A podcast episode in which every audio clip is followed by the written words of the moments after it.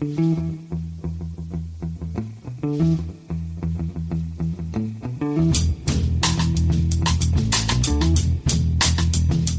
and welcome to the Price of Football, the show that looks at the money behind the beautiful game. The number one sports podcast in Dominica, number six in Lebanon, number nine in Hong Kong, and number 296 in the boardroom of at least one championship club. I, uh, he is Liverpool's University's Kieran Maguire, chuckling like Santa Claus. That's, that's a lovely little Christmassy chuckle there. Kieran, that's very nice. Well, th- thank you very much. Well, I, am uh, I'm celebrating having seen a football match live on uh, on the, on Sunday at the weekend. Remember, before we, would recorded the the show yes. prior to Brighton playing Sheffield United, yeah. and I think I said at the time, I cannot get any pleasure out of Palace losing 7 0 at home to Liverpool because I thought we were going to outshit you that weekend. And, and, we did our very best. You know, 10, 10 men, Sheffield United. Yeah, um, yeah. Well, and, and, we only just scabbed a draw. Well, well done for not mentioning the 7 0 all the way through last week's pod when it had just happened, Kieran. Thank you for that.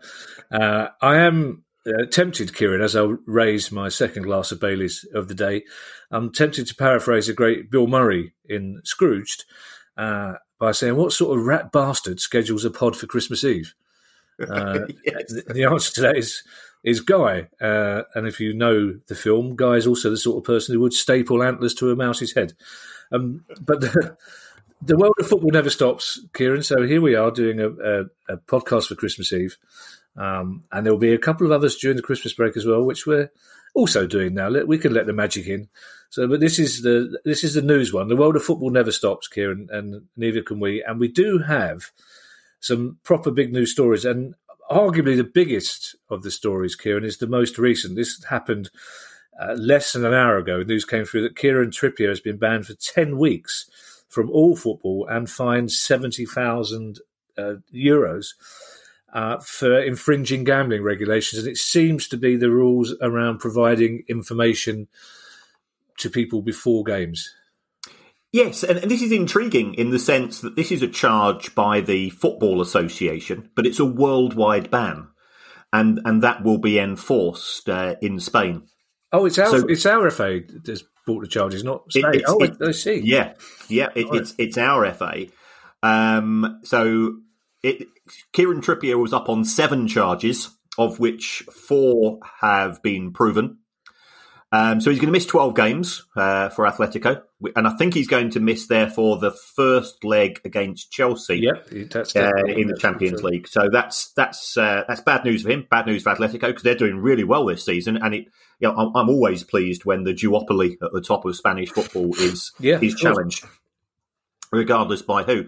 But as you rightly said, um, it was in respect of, I think this is section E1B of guidance to players or something of that nature, um, specifically with regards to providing information to third parties. Now, one can only presume that this is in relation to tactics, formations, who's going to be playing, and so on. Um, and, and, this will have implications for markets because if you're setting up a market and you know who's starting the game in advance, it allows you to have a, a, a competitive advantage. But the relationship between players and the betting industry is always an uneasy one. I mean, I, I can understand the logic of the, the football associations uh, you know, all over Europe saying we don't want players to be gambling because clearly that's a conflict of interest. But I, I've spoken to one or two people at clubs who have gambling sponsors, and they say the there are issues which go beyond that. I mean, the, the, nature of football it's it's very competitive. You've got highly charged young men with a lot of disposable income. So quite often, the, the betting company will come along and say, "You know, we, we, we want you to be you know, not necessarily our ambassador, but you know, could you could you come along to one of our uh, presentations with the club and things of this nature?" And the player's agent will say, "Well, you know, what's in it for my client?" And the, the gambling company will say, "Well, you know, here's the we'll, we'll give you we'll give you ten grand's worth of free bets." Yeah. And all of a sudden, the player becomes enmeshed within that gambling environment, and that 10 grand disappears quickly and then it, it starts to get up. So we have seen a lot of players, unfortunately, um, reveal their their addiction to gambling, and it's it's an ongoing issue. It's it's not one or two. We're hearing it far too often. Um, so you know what? Why on earth? What on earth possessed Kieran Trippier, who is a very wealthy young man. Clearly, he's an England international. We all remember the 2018 World Cup and, and things of that nature. So he, he will have made an awful lot of money. What has possessed him or what has necessitated him having to give this information to other parties? Because he must know the rules. You know, players uh, pl- players are, are told and, and that they are in, you know, they, they're educated on things of this nature. It's it's difficult for Kieran Trippier. I mean, we we shouldn't speculate because until the details are released, if they ever are, of course, social media is such that uh, this could range anywhere from him telling international gambling syndicates who's in a team, or it could be him telling a mate that he's not playing. So it, it, it does cover a wide range, and I suspect that he or his agent may like to reveal what the real story is if it's at the less serious end of the scale. But we know that that Spain uh, take a harsher approach to gambling sponsors than than we do because they've banned it. I think for the end of the season, is this in, in any way embarrassing? Do you think for the likes of Paddy Power uh, or William Hill or indeed Sky Bet, who encourage so many people to bet on football? Um, I, I, don't think it's it, it, it is embarrassing. I mean, they they all run legitimate businesses. Um, clearly there is an ongoing debate at uh, at Parliament. We, have seen the recommendations from the House of Lords. We've seen the pushback from the EFL because football's got a, a, monetary crisis at present, and as we've said on more than one occasion, the gambling companies are the biggest players in town. So. Yeah. Um, it, it's certainly not going to help the cause of those who are fighting the rearguard on, on behalf of gambling. Um, I, I'm more concerned about it from a player's point of view. Yeah, your uncle Terry ran a legitimate business, and that didn't end particularly well either. So, um, following our discussion at some length last week, Kieran, of the the convicted fraudster attempting to buy Grimsby Town, Ian Holloway, manager and I believe shareholder at the club, has resigned. Are these stories linked? Um, I, I don't think so. I mean, uh, Ian Holloway, uh, he he resigned on Twitter, which yes. is a strange way to conduct uh, things. Um, so he he well he is still a shareholder at Grimsby Town Football Club. He was a director, um, and that uh, his resignation as director went through within a couple of hours. Yeah, the fact that it pinged into my inbox via Companies House within a, uh, within I think yeah by, by, about half past ten this morning shows that uh, things can operate very quickly. Um, he, by all accounts, voted against uh, the convicted fraudster Alex May uh, becoming involved with the club. But um, it does appear that the, the majority shareholder is a guy called John Fenty, is very keen on moving the club on. There are interested parties. Um, trying to sort of it's very very difficult to summarize things from Twitter because by by its very nature it's it's a condensed form of communication. But I think Ian Ian Holloway had had communication with the prospective owners, and for whatever reason, um, there wasn't a good relationship forming forming between both parties. So under those circumstances, he has he's gone. He he felt yeah, I, I came to work here with John Fenty. Um, Perhaps he's saying he wasn't aware that the club was up for sale and he feels unhappy. The the reaction from Grimsby Town Football Club fans, I, I think it's fair to say, is mixed. Yeah. Um, and uh, you know, as a fan, your main focus is on results on the pitch. Yeah. Grimsby haven't had a great season. The fans are pointing towards Ian Holloway, holding him responsible for a significant amount of that. I, I mean, I'm I, I, I like Ian Holloway, full stop. Yeah, I'm, I'm a member of his fan club because I'm, I'm aware of his personal circumstances. You know, I'm, I'm, aware that he's got, yeah, I think his wife is is deaf. He's got two children who are profoundly deaf, and how, yes. as, as a family man, he's he's incredibly dedicated. He's learnt signing and things of that nature. And for me, he's, you know, I'm, I'm not a Grimsby Town fan. Yeah, let's let's put let's put it make that quite clear. But um, you know, in, in the good bloke stakes, he's he's riding high in my estimation because he he's a he's a committed family guy, and, and I think he's uh, you know for, for, that he he earns a lot of credit in my book. I can understand it from a fan's point of view and turn around and say, well, the football's been crap and his signings have been rubbish, so we, we think we think he's just using this as an excuse to ride out of town. Yeah. I quite like the fact that uh, my email occasionally pings with a Christmas message from a comedian who forgot to send a card, and yours pings with a director resigning from a football club. I hope did it come up with a little wreath of holly and perhaps a little touch of jingle bells just for a festive touch, or does directors' company's house not work like that?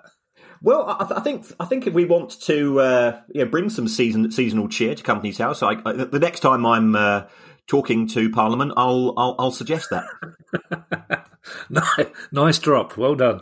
Um, a, a little bit further up the east coast, and this is a very bizarre story even by our standards, Kieran. A potential buyer of Sunderland had a very wacky few hours uh, just the other day. First of all, he threatened to sue the Roker Report fanzine, then he offered to fight them which was uh, a, a, cracking a cracking couple of hours on social media for Sunderland fans who like a bit of light entertainment. Yes, this this is um, this is William Storey, and, and, I think you're right to use the word wacky um, in in more ways than one with with regards to his uh, his Twitter spat with. Uh, with the Roker report, so uh, the Roker report, for people who aren't familiar, it's it's sort of you know, morphed effectively from a fanzine into a website for Sunderland fans. Um, we're, we're, big fans of Roker Report because we they were they were behind the the, the big soup kitchen yeah. promotion, and they've raised over twenty seven thousand pounds in respect of the, you know that northeast soup kitchen. So you know, amazing efforts by all Sunderland fans, and, and yeah, that's that's the that's that's the thing we in an ideal world we should be talking about. Um, on on the Roker Report, uh, one of the contributors wrote an article which was critical of William Storey.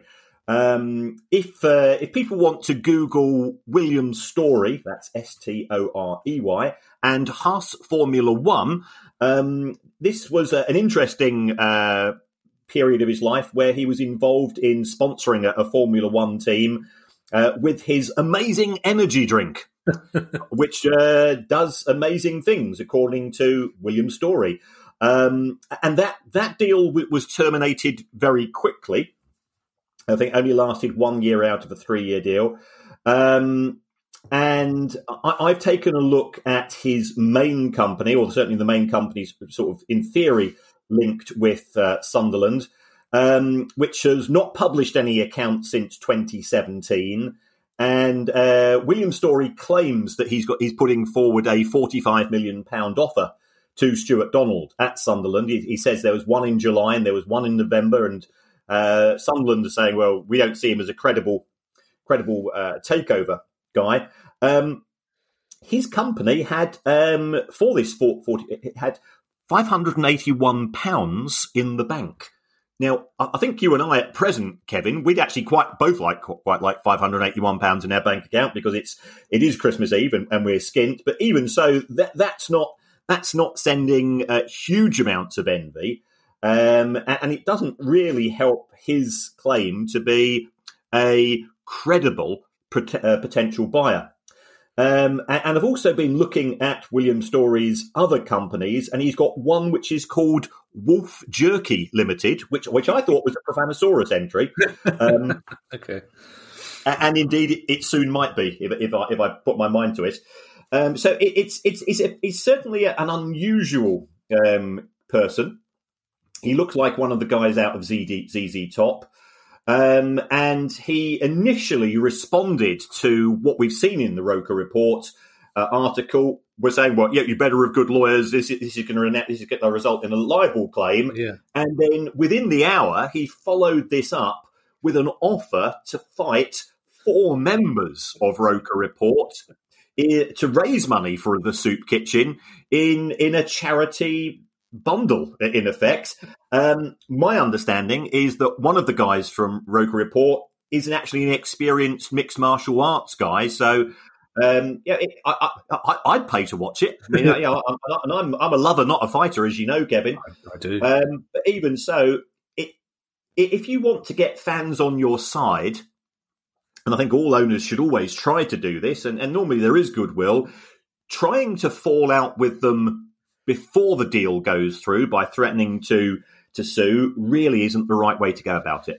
Yeah, nothing says I'm a credible buyer more than having 500 quid in the bank and offering to fight four fans in public behind behind the Tesco's car park, basically. I'll have you all.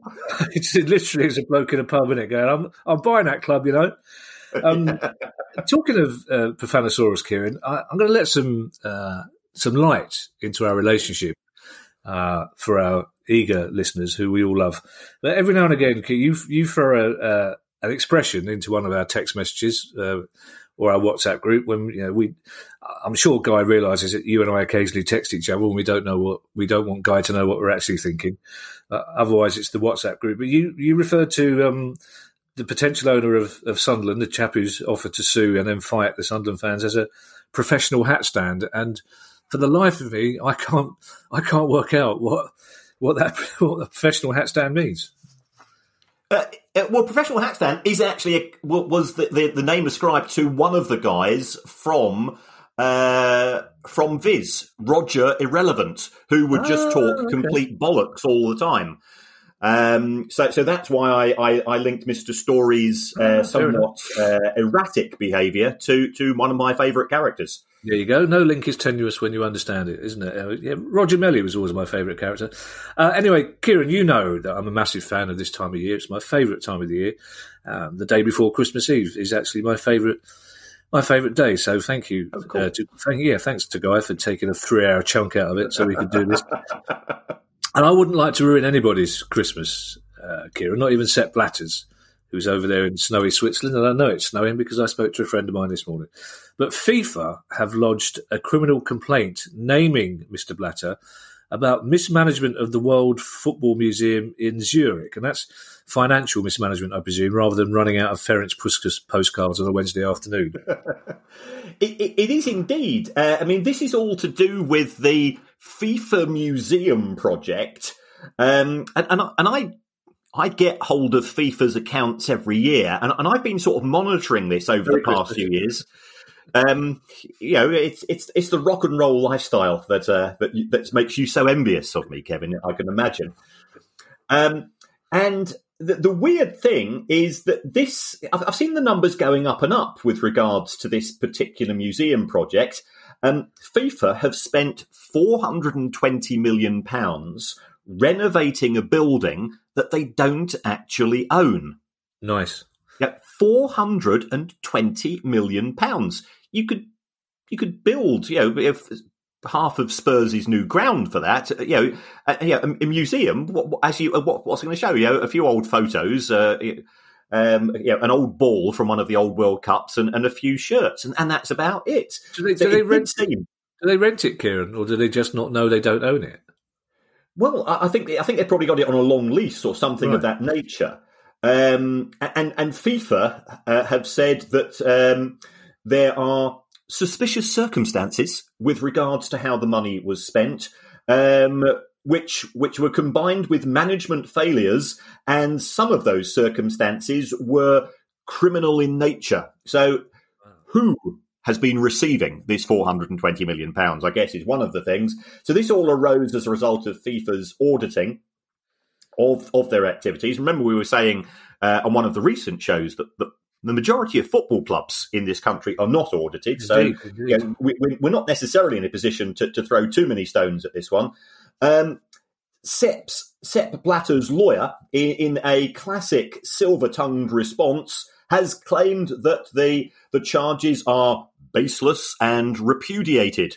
Um, and his client uh, is uh, is pristine in terms of his behaviour, and you know helps old little old ladies across the road and all of that. Um, so Sepp Blatter is presently banned from football in, in all areas for a period of six years. Um, this this does not reflect well. It certainly doesn't reflect well on him. Um, it doesn't reflect on well on on the, the politics of FIFA. But I think we've been saying since effectively the, you know, one of the first episodes of this show that uh, FIFA is a historically it, it's a mafiosa organisation. You've only got to look at the list of people who've been banned from football who actually voted for the 2018 and 2022 World Cups. Yeah. to realise that. And uh, you know, I, I, was talking to somebody very senior in uh, in domestic football a few months ago, and his view was that things have not got any better since Sepp Blatter has gone, which which, which is a shame. Uh, and it doesn't give you a lot of confidence in in the global way that the game is being run. Hi, I'm Steve Lamacq, and every week I'm joined by Music Ally's Head of Insight, Stuart Dredge, on The Price of Music, the weekly podcast all about the money behind the music industry. In each episode, we discuss the very latest goings on in the music business and dig into the finances behind the big stories. So, whether you're a music lover who just wants to know more about what really goes on in the industry, or you're an aspiring musician, manager, or label owner who wants some inside knowledge on how Spotify's financial model really works, or what the future holds for independent live music venues, this is a show for you. Subscribe to The Price of Music in your podcast app now. See you soon. No, um, to be fair to Sepp Blatter's lawyer, I think you would imagine his initial response would be, "This is baseless," rather than "not again." Um, I think that's that's the very least. That's the minimum level you'd expect from us. Yeah, I'm going to enjoy saying this from a, a silver tongue friend.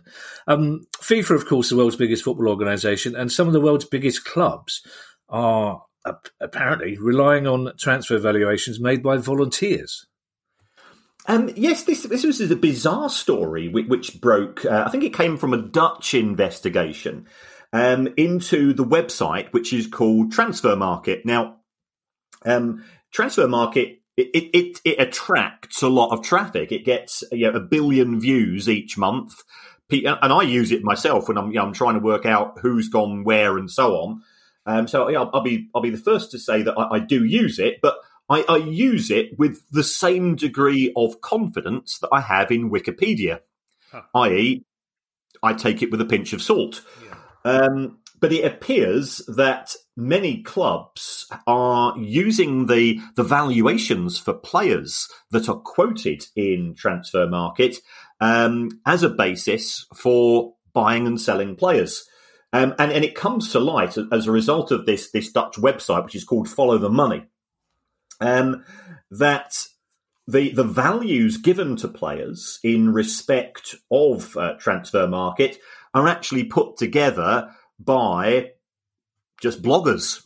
Um, and, and, there's one guy here called Martin Frundel, who is a social worker in Germany, and it says here he's responsible for all of the values for all of the Bundesliga players. And he says, well, if I like the player, I put his value up, and if I don't think the player, I'll put his value down. But I don't get to see all the matches, so you know sometimes it's just you know there's me and there's a few others.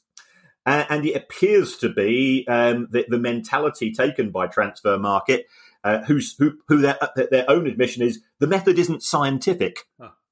which is putting it quite mildly um, is that we just go with the view of the crowd. Um, now, now, the trouble is, yeah, as as we both know from uh, our the performances of our teams uh, last last weekend, the view of the crowd is something which can um, change very rapidly.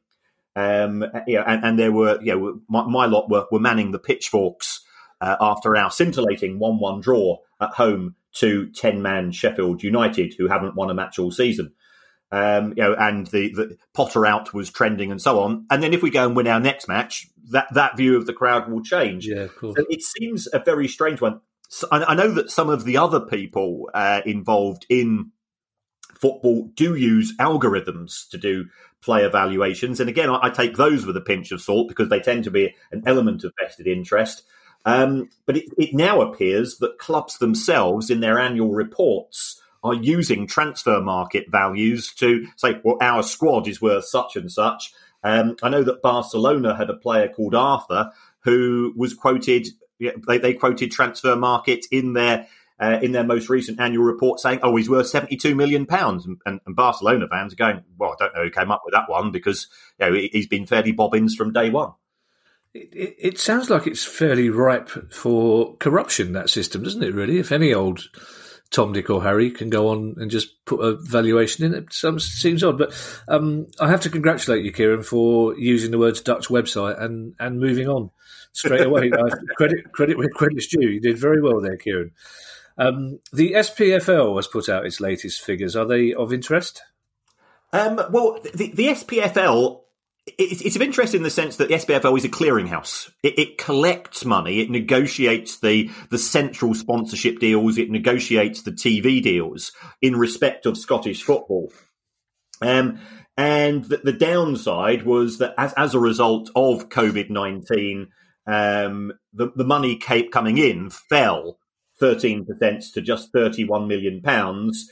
And after paying sort of the overhead, it meant that the money therefore going out to uh, Scottish football, that will have fallen, uh, you know, by by double digit percentages as well.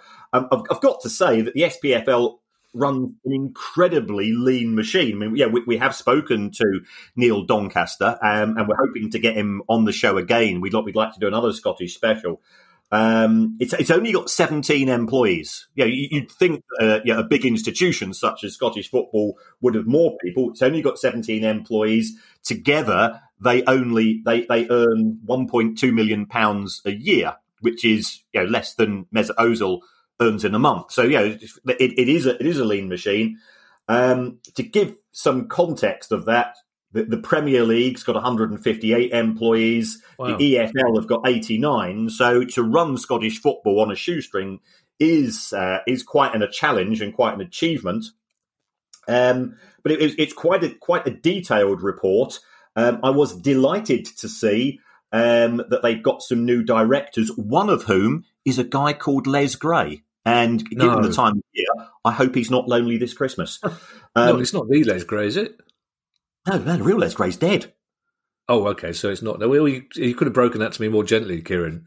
Sorry, you could have just you could have just said no. I don't. and then off air, you could have said, "Did, did no one tell you?" And I was like, "Oh dear."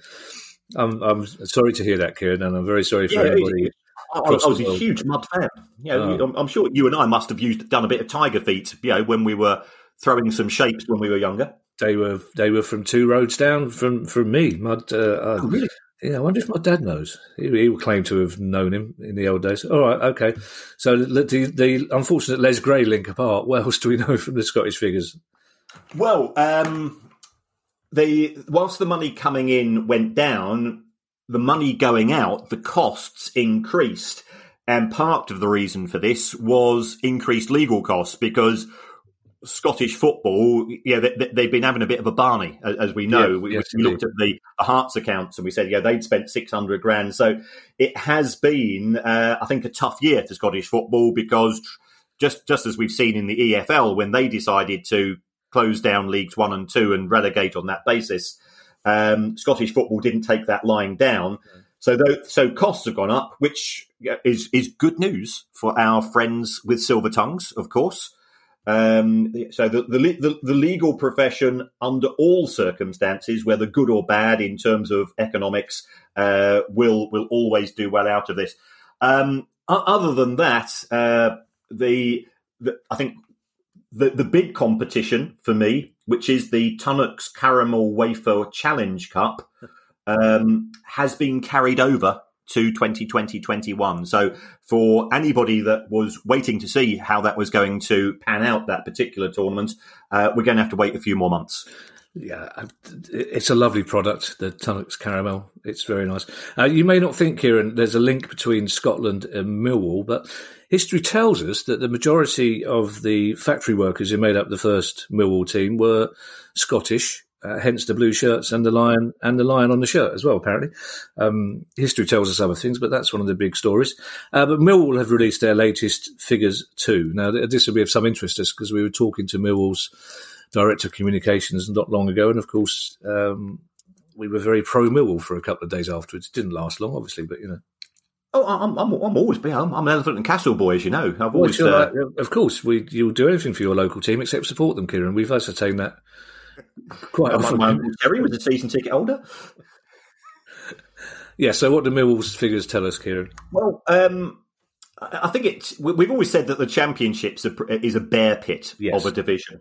Uh, Millwall's losses doubled to ten million pounds. So, yeah, we, we got a club losing two hundred grand a week in the middle of COVID, and it's still the, the fourth best performing club in in the EFL Championship. Yeah, that that is indicative Yeah. of what a, a complete clown car of a division it is. Uh, and they, they can't agree in that division on a wage cap. So nothing's going to be resolved with regards to that.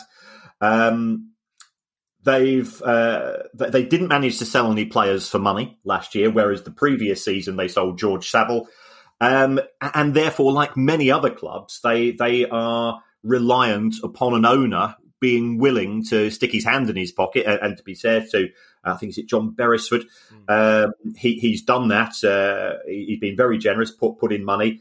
Um, but if you're looking at a business, if you've got a business which is paying 115 pounds in wages for every 100 pounds which is coming through the door, you- you're, you're on a you're on a very slippery slope. Yeah. You, you, you've lost money before you've put the floodlights on. Mm. Um, and how and why this is not being addressed historically. I mean, you know, I'm, I appreciate we, we're operating here in a COVID environment for a few months, but it, it does show just how difficult it is for clubs to survive, um, or r- rather to make money or even break even in that particular division. So Millwall uh, are, are moseying on. I, I expect their losses to be surpassed by other clubs as they are announced over the course of the, the next few months. But uh, yeah, un- until the issue of the championship is addressed, it, it's a big fear for me in terms of the future of English football. Mm. I I have to say, I did, I did a Millwall podcast just the other day, and it was a very pleasant experience. So, in fact, the last two podcasts I've done have been a Brighton one and a Millwall one, which just shows how mature I am as a human being, Kieran. Um, we've only got two more news stories, and we will rattle through them because it, it's Christmas Eve. What are you doing listening to this? You should be out getting last minute presents and trying to find a pub that might serve you through the back door hatch. Um, a change to the FFP rules is causing chaos. I know one, but I'm not allowed to say it on there. A change to the FFP rules is causing chaos, Kieran, as EFL clubs try to prove that COVID 19 has cut the value of their squads. Um, yeah, this is this is an interesting story from Sam Cunningham in, in the Independent. Um, if you take a look at the the latest variant of the FFP rules, and, and let's face it, as more and more of us are moving into tier four, there's probably going to be not a lot else to do uh, apart from read this type of nonsense uh, in days to come. Um, the the latest variant of the EFL's FFP rules say that that COVID costs um, can be excluded um, in in respect of your your calculations of your FFP losses. So we know that the loss of income in terms of match day ticket sales, you can make an adjustment for that. The costs of testing, and it looks as if the costs of testing are, are rising uh, very rapidly um, in in respect of EFL clubs. I think they're going to be forced through the government to take. Uh, transport costs are increasing because you can't necessarily get all the players on a on a single coach as a result of social social distancing issues. But then the, the one which which Sam raised was to do with um, player values. So if you've got a player who you signed for ten million pounds in the championship and as a result of the the contraction of the transfer market, you now think you can only sell him for two or three. Could you put that through as a COVID related loss? And in doing so, that will help you in terms of your um, FFP calculations. Now, the rules are ridiculously vague. You know, I, I've been through every paragraph of the, the EFL FFP rules, and um, whether it's whether you're going to get away with that or not seems unclear. And when there's uncertainty, there are opportunities Yes, for our good friends. Yeah. So, um, if, if, if anybody is interested, you know, Appendix 5, Rule 1.1.2 uh, is, is the place to spend Christmas Eve. I'm, I'm sure your family will be absolutely delighted with you if you do that and you're not playing Monopoly. Um, but um, it, could lead to another set of conflicts between the EFL and their member clubs um, because unfortunately, some clubs are operating in self interest and are not looking at things on, on, on a broader sphere because they want to get a, a competitive edge, and, and things of this nature might help them. I bet you take Monopoly really seriously, don't you? I love Monopoly. I bet you. I thought you might do. I just, I, you had, from the moment I met you, I had you down as somebody who would like Monopoly. Why is the price of testing rising, Kieran? Is it because so many people are trying to get one? Yeah, I mean, uh, well, uh, also, if, I think there's been talk that if you are a club that's playing in tier four, you might now have to be tested two or three times a week. Oh, so okay. it's it's it's it's not the price per test; it's the volume of tests, volume of test, um, which, which, are going to go up. Now, I, I, think our last Christmas, before we release everybody to enjoy themselves, our last Christmas, our last question. Um, I think this is a good news question, uh, good news story, Kieran. Um, I'm getting all sorts of things mixed up there, and I questions, news, good, bad. That's I've just noticed how much the glass of Bailey's has disappeared. That's probably why I conf- get that question so confused. Um, I think this is a good news story. Sky is going to provide Kick It Out with three million pounds worth of funding over the next three years. It, I mean, it sounds like a lot of money. Is is it? Um, yes, it is. I, mean, I, I took a look at Kick It Out's most recent financial report, um, and they got 1.1 million pounds of funding in the year. So, to, this is going to effectively double the funding in, in theory. Um, and will allow Kick It Out to um, organise more activities um, and, and, it does does a lot of good. Um, I, I, know uh, some some people will have watched the Anton Ferdinand documentary recently, and sort of I think the comments from Kick It Out at the time uh, along the lines of "We cannot be too critical." Of um, organisations such as the FA because presently, uh, you know, of, that 1.1 million pounds of funding, around about a quarter of that comes from each of the the PFA, the Premier League, the FA, and, and the, the Football League. Um, and under those circumstances, if you know that your wages directly, stroke indirectly, are coming from another party, um, you might feel the the need to shake the hand that feeds you. Um, whereas perhaps they would might want ideally to take a more robust stance against some of these institutions. So if the money's coming from from Sky, uh, uh, then it does in you know it, from my point of view, from a governance point of view, it it increases the the, the more of the arm's length relationship between Kick It Out and some of the, the football organisations which provide funding, as well as allowing Kick It Out to, to extend the sort of the roster of, of programs and activities which which are uh, excellent. In that case, well done, Sky, uh, and well done also to our listener Dan. It's just Dan on Twitter who devised a drinking game. Uh, obviously, the bingo game wasn't cutting it for Dan that we recently talked about. So he devised a drinking game whereby you took a drink when the various uh, phrases were used, such as "of that nature," and if you were taking a drink every time Kieran said "of that nature" and I said "now," you would be a complete mess. Um, as uh, our listener Graham Nealon is one of our many listeners in Australia pointed out, he listens to the pod very early in the morning, so he can't take part in any drinking games because he won't be going to work the rest of the day. Um, our next two pods are going to be questions pods, Kieran. Um, uh, we, are going to throw the rule book up to the air, just do questions pods. If you if you want to ask us a question, it's questions at priceoffootball.com. They obviously won't be on the next two pods because we're going to record those in a moment. But um, in, in, all I can say now, Kieran, is uh, a very Merry Christmas to you and to the Baroness, and a very Merry Christmas to all our listeners. Be kind to each other, be patient, and we'll raise a glass to our empty chairs, and we'll see you on the other side. Take care, everybody. Well, thank you, Kevin, and Merry Christmas to you and Ali and the family. I know it's been a tough year for us all. Uh, on, on a personal level, I'd, I'd, like to thank you for keeping me sane over the course of the last 12 months. Um, and it's been an absolute honour to work with you. Oh, uh, do you know what, Kieran? That's such a kind thing to say. I can't think of anything flippant to top it off. So, Merry Christmas to you all.